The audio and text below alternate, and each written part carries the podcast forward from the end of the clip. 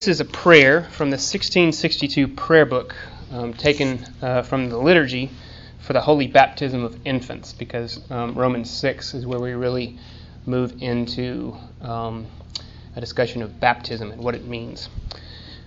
So, let us pray, Almighty and everlasting God, who of thy great mercy didst save Noah and his family in the ark from perishing by water, and also didst safely lead the children of Israel, thy people, through the Red Sea figuring thereby thy holy baptism, and by the baptism of thy well beloved Son, Jesus Christ, in the river Jordan, did sanctify water to the mystical washing away of sin.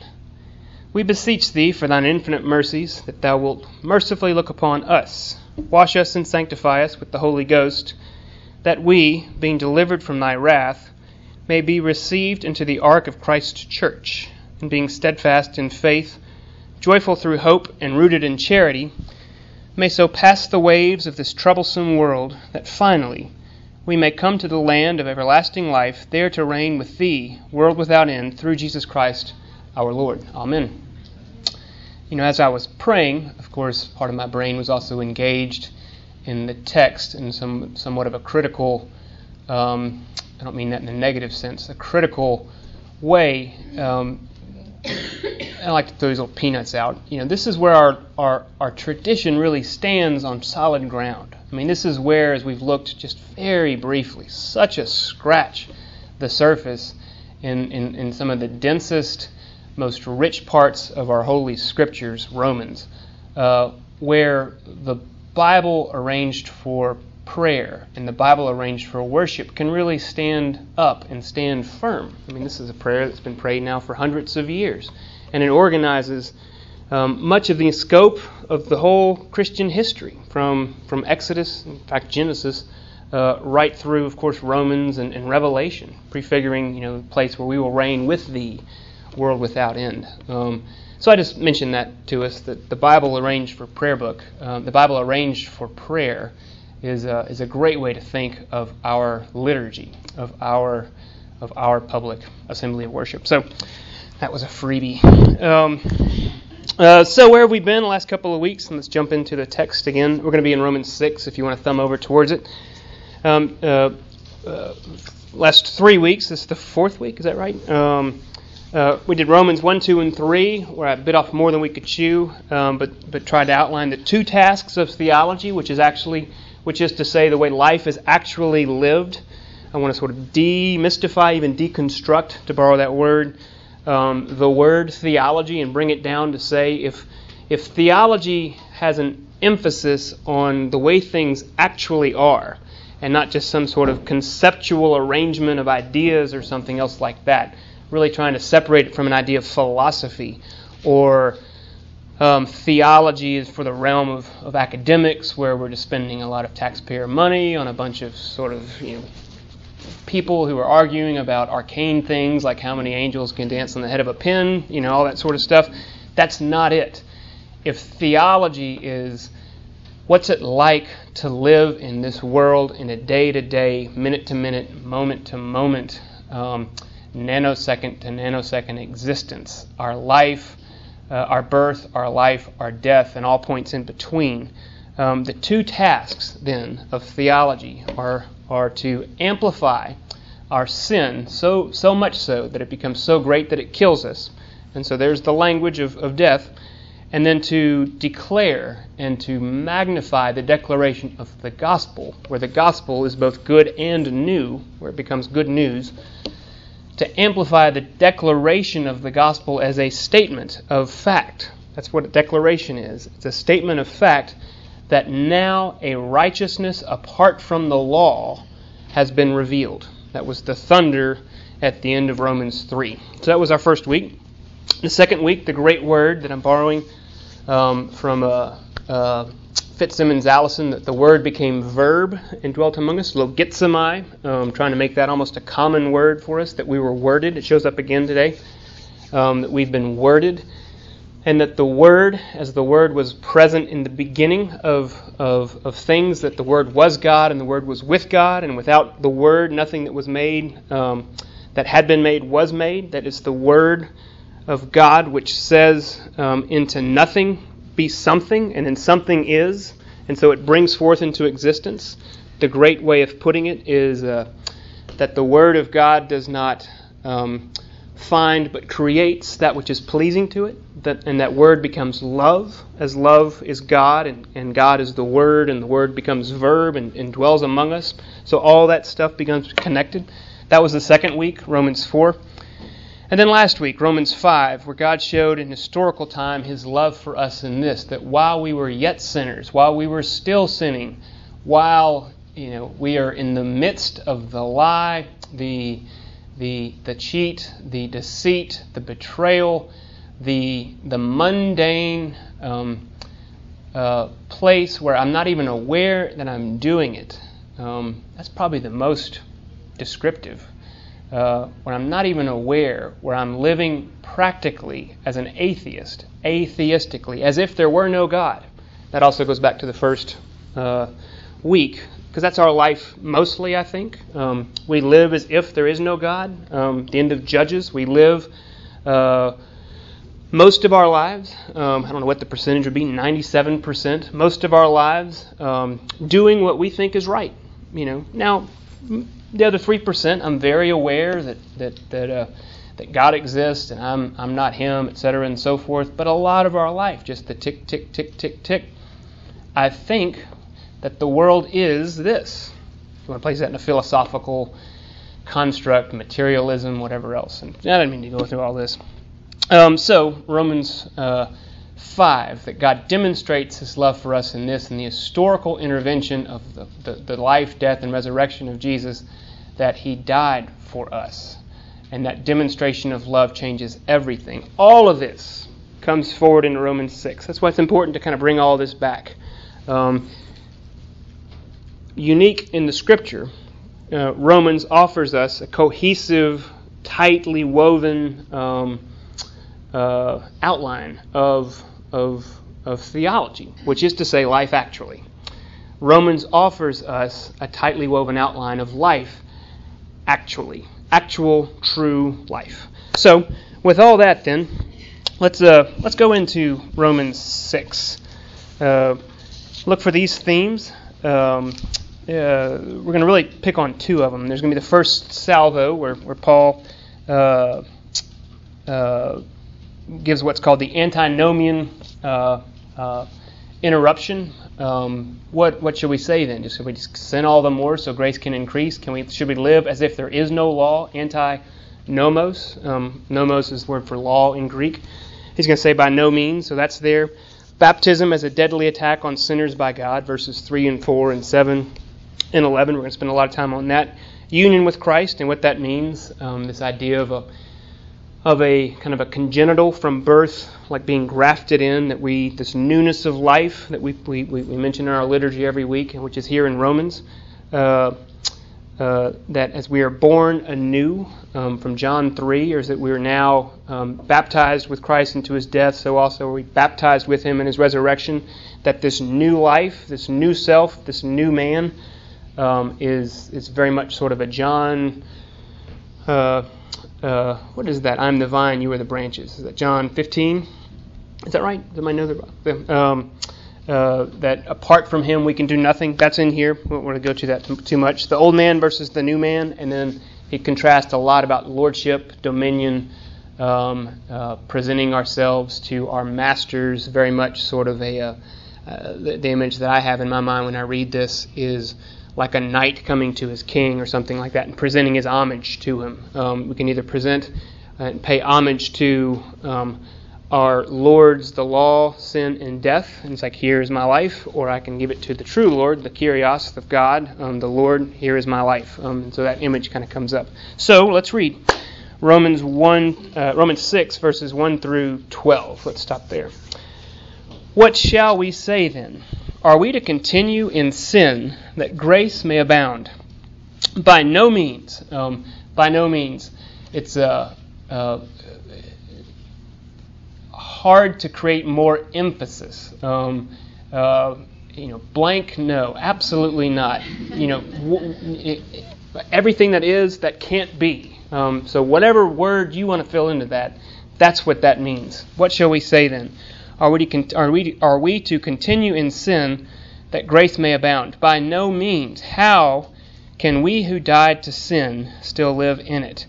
Do you not know that all of us who have been baptized into Christ Jesus were baptized into his death? We were buried, therefore, with him by baptism into death, in order that, just as Christ was raised from the dead by the glory of the Father, we too might walk in newness of life.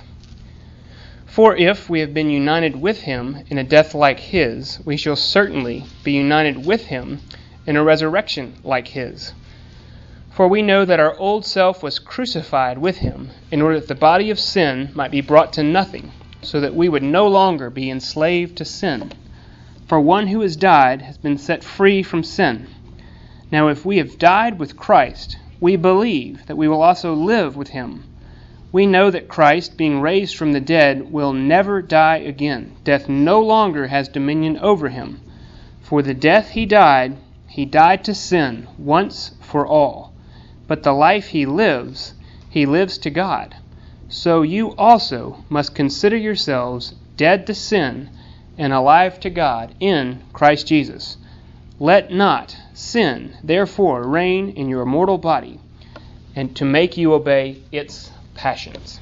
Um, we'll continue through 14. Do not present your members to sin as instruments for unrighteousness, but present yourselves to God as those who have been brought from death to life, and your members to God as instruments for righteousness.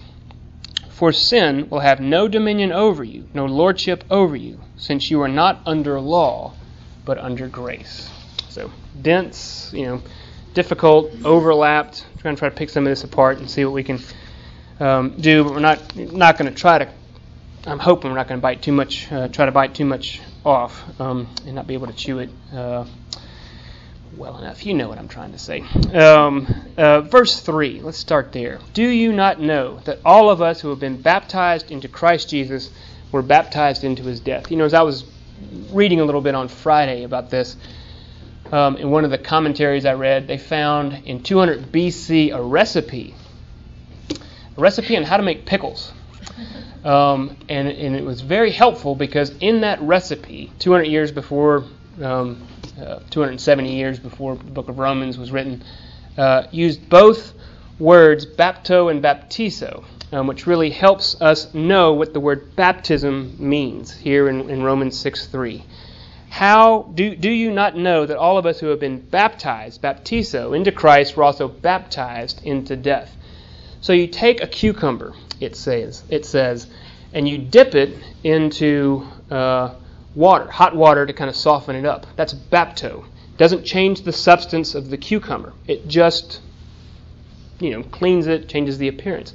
Then you take that and you baptize it, baptizo, into the vinegar so that it becomes something else. It becomes something different. It changes the substance. Now that's baptism. We're not dipped.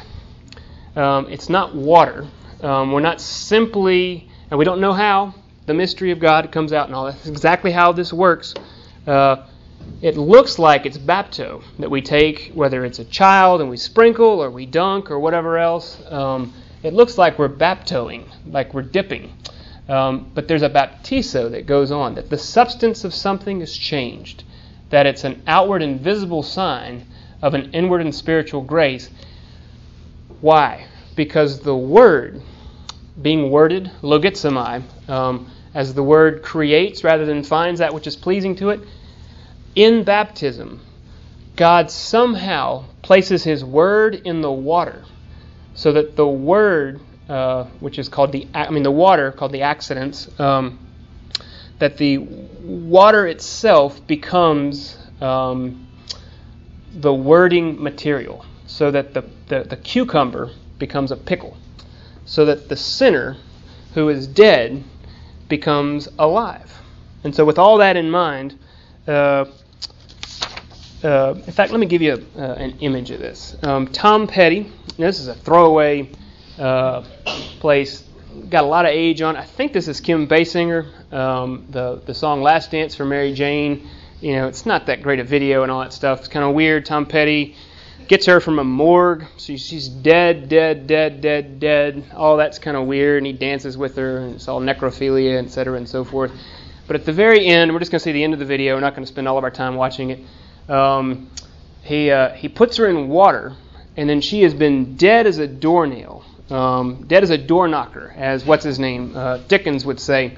Uh, and then she comes to life. I'm just saying this is the visual image that I want us all to have in our heads as we're going forward in this class. Um, uh, so, with that, here's a short little piece from Tom Petty, and you're going to have this song in your head all day.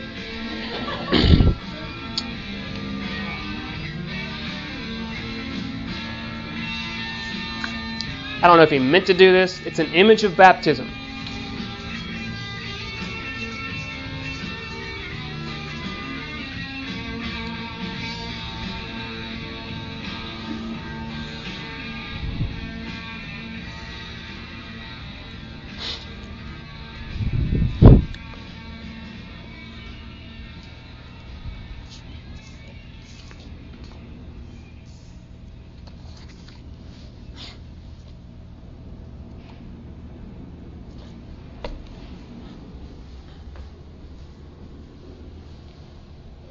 That's it.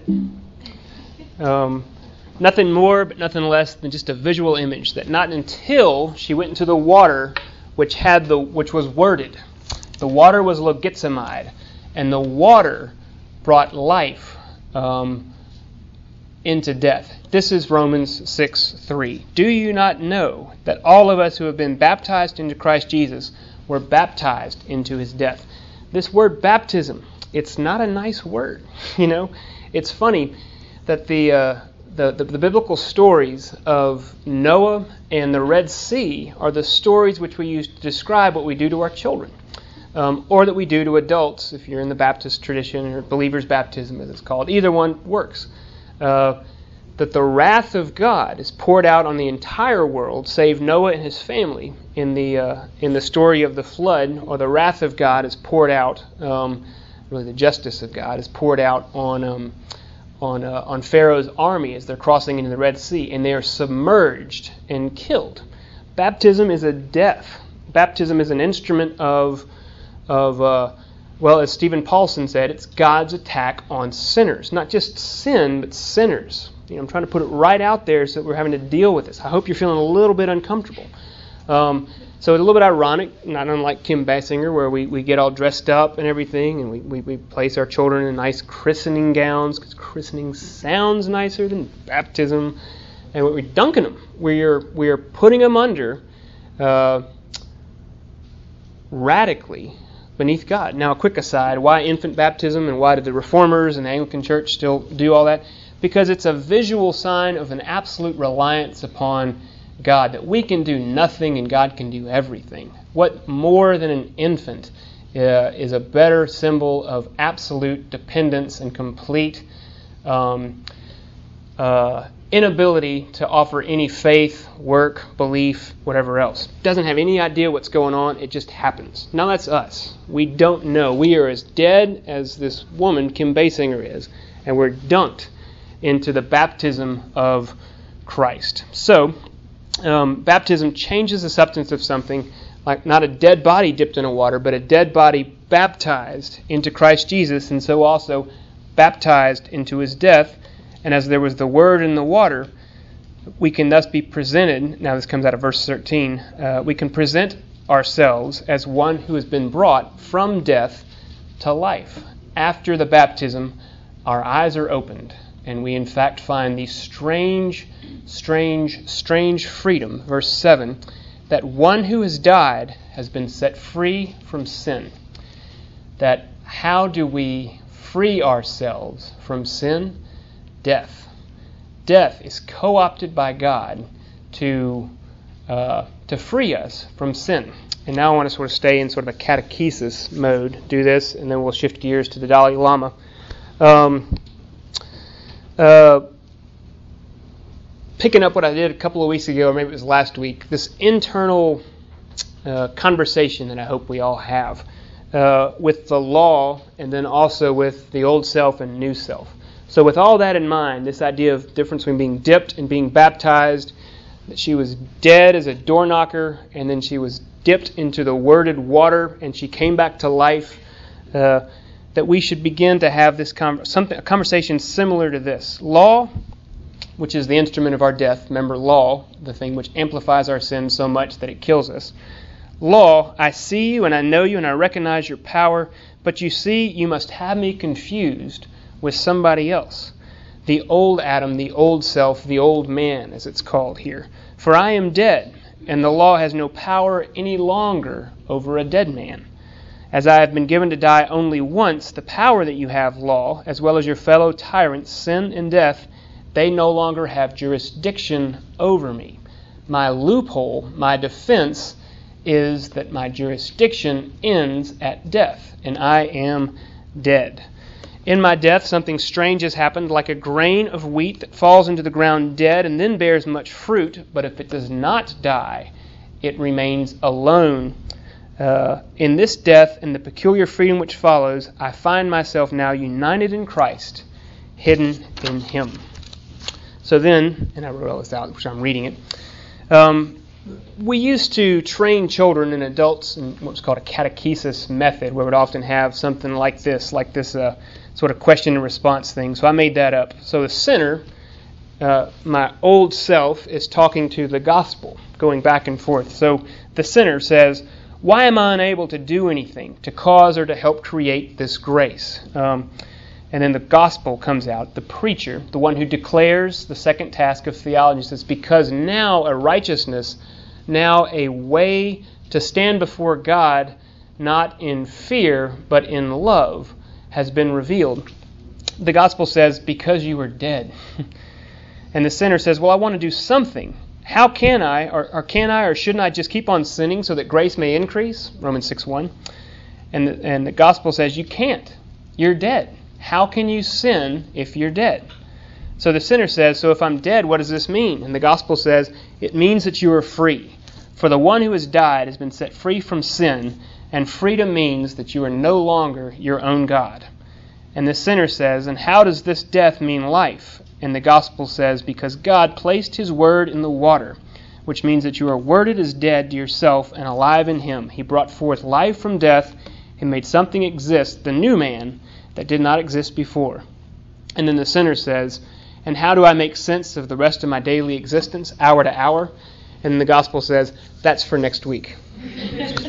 Um, that's Romans 7, the whole sort of, you know, uh, the continuing nature of sin, Romans 7, the thing that I want to do, I don't do, and the thing I don't want to do, that's the very thing I keep doing. What then is the, the, the way out of this knot? That is next week. So, with all this playing out, I want to sort of leave it there, um, knowing that I'm not untying everything, because I do want to get to a part two of the class. Um, this radical idea this new idea. Let me say it's not radical. Well, it is radical um, because it's going to stand against sort of common wisdom. Um, if the way that I said, okay, we're going to lock the door, I've ordered pizza for us all week, and we're going to make up a new religion, and we're going to leave on next next Friday, we'd probably come up with something similar to what the Dalai Lama comes up with. Um, or a lot of other religions. It's going to be based in law. Um, talked about that one of the weeks. It's going to be based on we should do this and we should do that and we should do this. But the gospel is going to say something completely different. It's going to say, no, no, no, you're dead.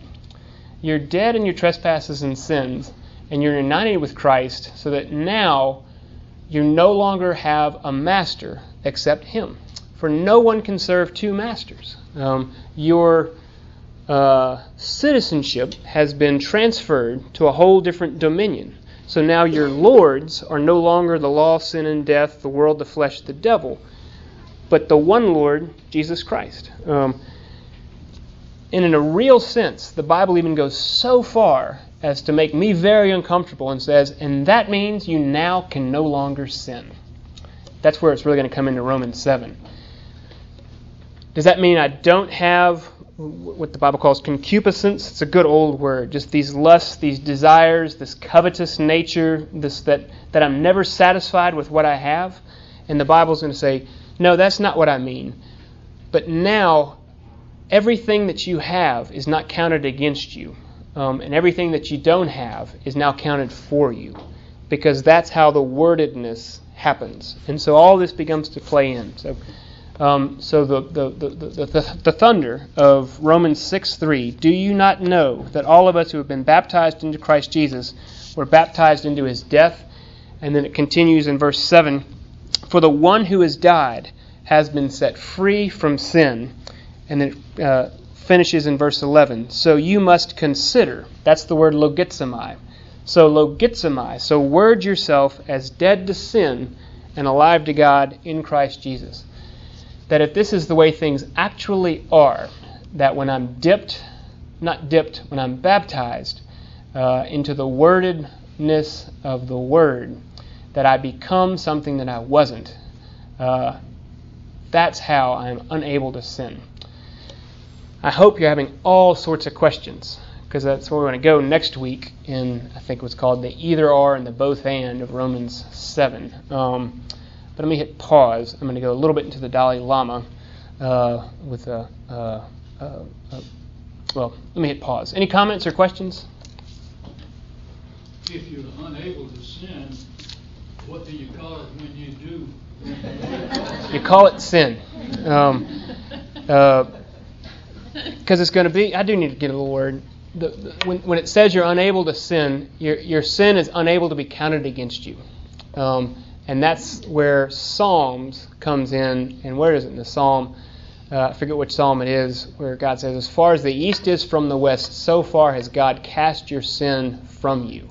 That we are unable to have our sins counted or worded to our account because all of our sins have already been worded to Christ's account. And that's a big precursor for next week, but some of y'all may not be here, so I should let you know in case you you know you die tonight, then you'll know what you're doing. um, uh, so that's the sense that it makes when it says you're you're unable to sin. Now it leaves me in this stinking, rotting flesh um, as a wretch. That's the that's the language Paul's going to use, and we got to make sense of that. Um, I'm going to attempt that next week in this this both and either or.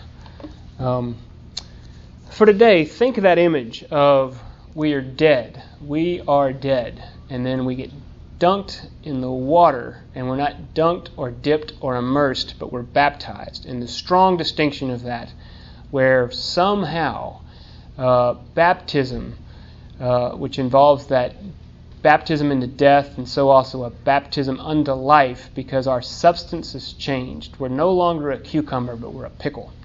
Um, that's what I want us to think about. So, the Dalai Lama, um, and this is worth it. This is really from my brother.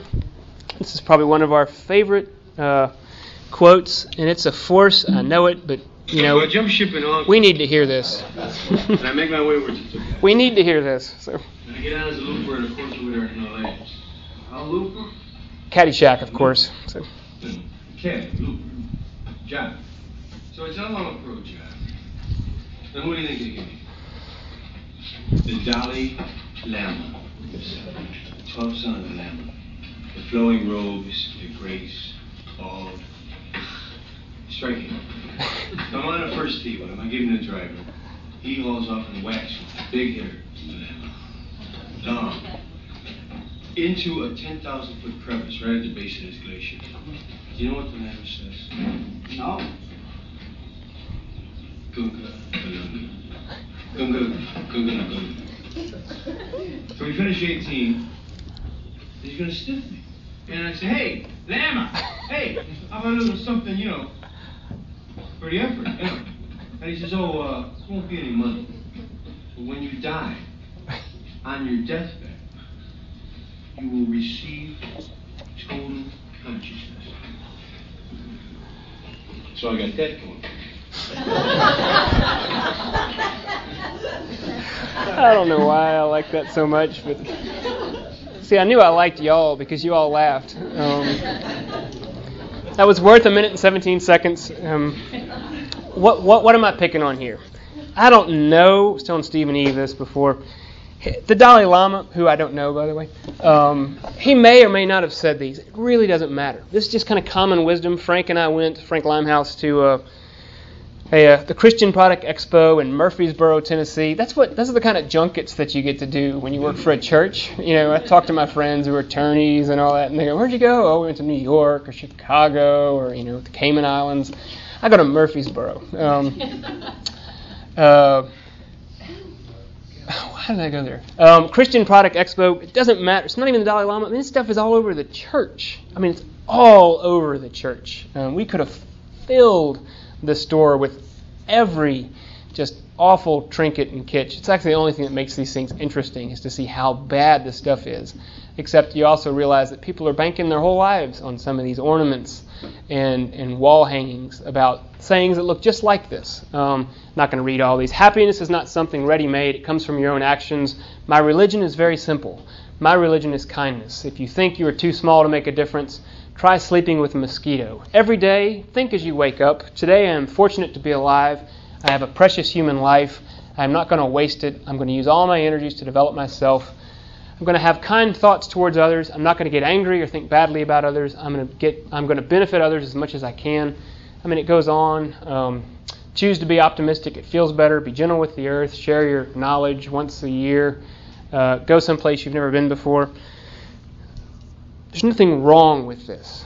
Um, I hope the people that I ride, uh, who, who, drive next to me, uh, my commute home would be a lot better if everybody listened to the Dalai Lama. Their commute would be a lot better if I listened to the Dalai Lama. Um, and that's true. Um, so I don't want to say it's you know it's not true. The problem is it's not true. It's not rooted.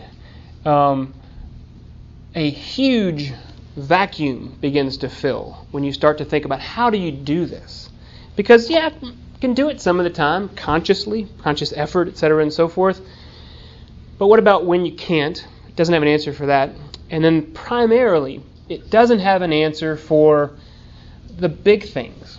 You know, what's usually called theodicy. That's what keeps a lot of us up, um, the thing that makes a lot of us angry or fearful. How do I make sense when things go wrong? How do I make sense of getting drowned in the Red Sea or in the floods of Noah? Um, what happens when things don't go well? When my karma, which is always cyclical, what comes around goes around, anything which you know has some connection to what you put into it, you're going to get something back. Um, uh, when karma is not enough, because I put everything into it and I still got just smashed. I still got totally cracked. Um, you need something else. And that's where the Dalai Lama is mean. These Christmas, these Christmas ornaments, I mean, you should have seen them. I mean, they were big hearts and they were red and they had, you know, Jesus in the middle, and a lot of them say faith. They don't say faith in what, just like just just believe. It's you feel better. Be optimistic. It feels better. Where's the root? Where's the help? Um, wouldn't it be nice? Yeah, it would. It'd be great. Um, but here in this world, there's no there's no help there. There's no there there. Uh, what then is the root? Um, I need to wrap up. Um, let me just skip over a lot and come back to this. Romans 4:25, which we talked about before, um, Christ Jesus was delivered over for our trespasses and raised for our justification. It comes back to the historical event of, of, uh, of Good Friday and Easter.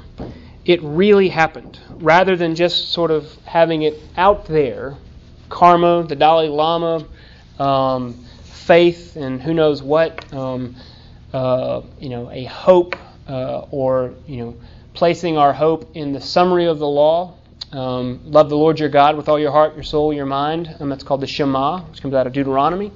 Um, and, and, and, likewise, uh, love your neighbor as yourself. Um, or the golden rule, which is also, of course, in our, our Gospels. Um, do unto others as you wish they would do to you. Or put it in the negative. Don't do to people what you don't want them to do to you. That's all common. That's what we would come up with if I locked the doors and we ate pizza for five days. It'd be something with how to work right on this plane with everybody else. And a lot of times it, it, it helps, it feels good. But there's nothing here. Because we're going to sit in here long enough and somebody's going to get cancer, somebody's going to uh, get angry at another, somebody's going to hoard, somebody who has is going to get more, somebody doesn't have is going to go without, and there's no response to that. God came in and he had a response for that. And he was delivered over for our sins and he was raised for our justification. And if that were really true, that if the entire history of the world goes in two, you know, parts of the scales, there are those who are alive and those who are dead. The ones who are dead, you know, so far by two to one at least, they outnumber um, in the history of the world. Ha. Uh, that's true, save one. Um, one died and came back and never died again. If that's true, one died, came back, and never died again, then what could that mean? Um, that's the question we're going to sort of leave hanging, and then we'll kind of pick that up somewhere in Romans 7. If in the history of the world, the true statement is everybody, even those few who were resurrected, like Lazarus, they died again. One person was brought back to life and never died again. And that defeat of death, if that were true, an historical event, then what does that mean? That's going to be how we approach uh, Romans 7 and especially Romans 8. So let me pray. Father, take these words, feebly and humbly offered, and make them yours. Word them, I pray, so that uh, as that word becomes a verb, your work is done your way in each of our lives. I pray this in Jesus' name. Amen.